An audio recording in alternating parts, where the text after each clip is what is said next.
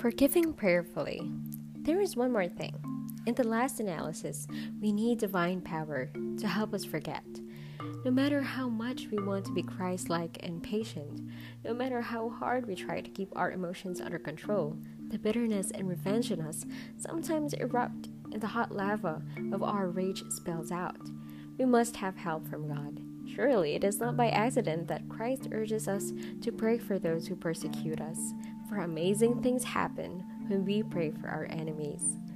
I talked with a young man who had recently made a decision of faith and had turned the controls of his life over to God. He had grown up an orphan, his opportunities had been narrow, and he had a chip on his shoulder.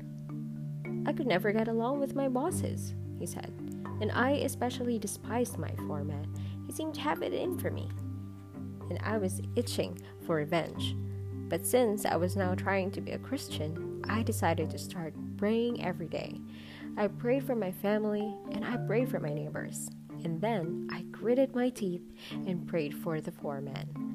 Do you know, when I started doing that, something happened to that guy. It wasn't but a few weeks until he had changed so. And now we're the best of friends. Of course, he smiled. I guess I was the one who changed most.